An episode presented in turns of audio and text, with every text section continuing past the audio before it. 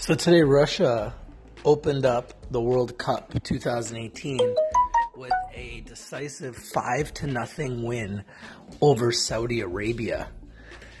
It was not even close from the start. Russia scored early 11 minutes in and never finished scoring pretty much right at the final whistle to make it on a free kick actually a beautiful free kick beautiful goals all of them to make it 5 nothing and looked really impressive Saudi Arabia did not look good at all but what a way to start the World Cup. A 5 nothing win for the host country, Russia, World Cup 2018. This is your boy Rich bringing you the news because we bring it to you first.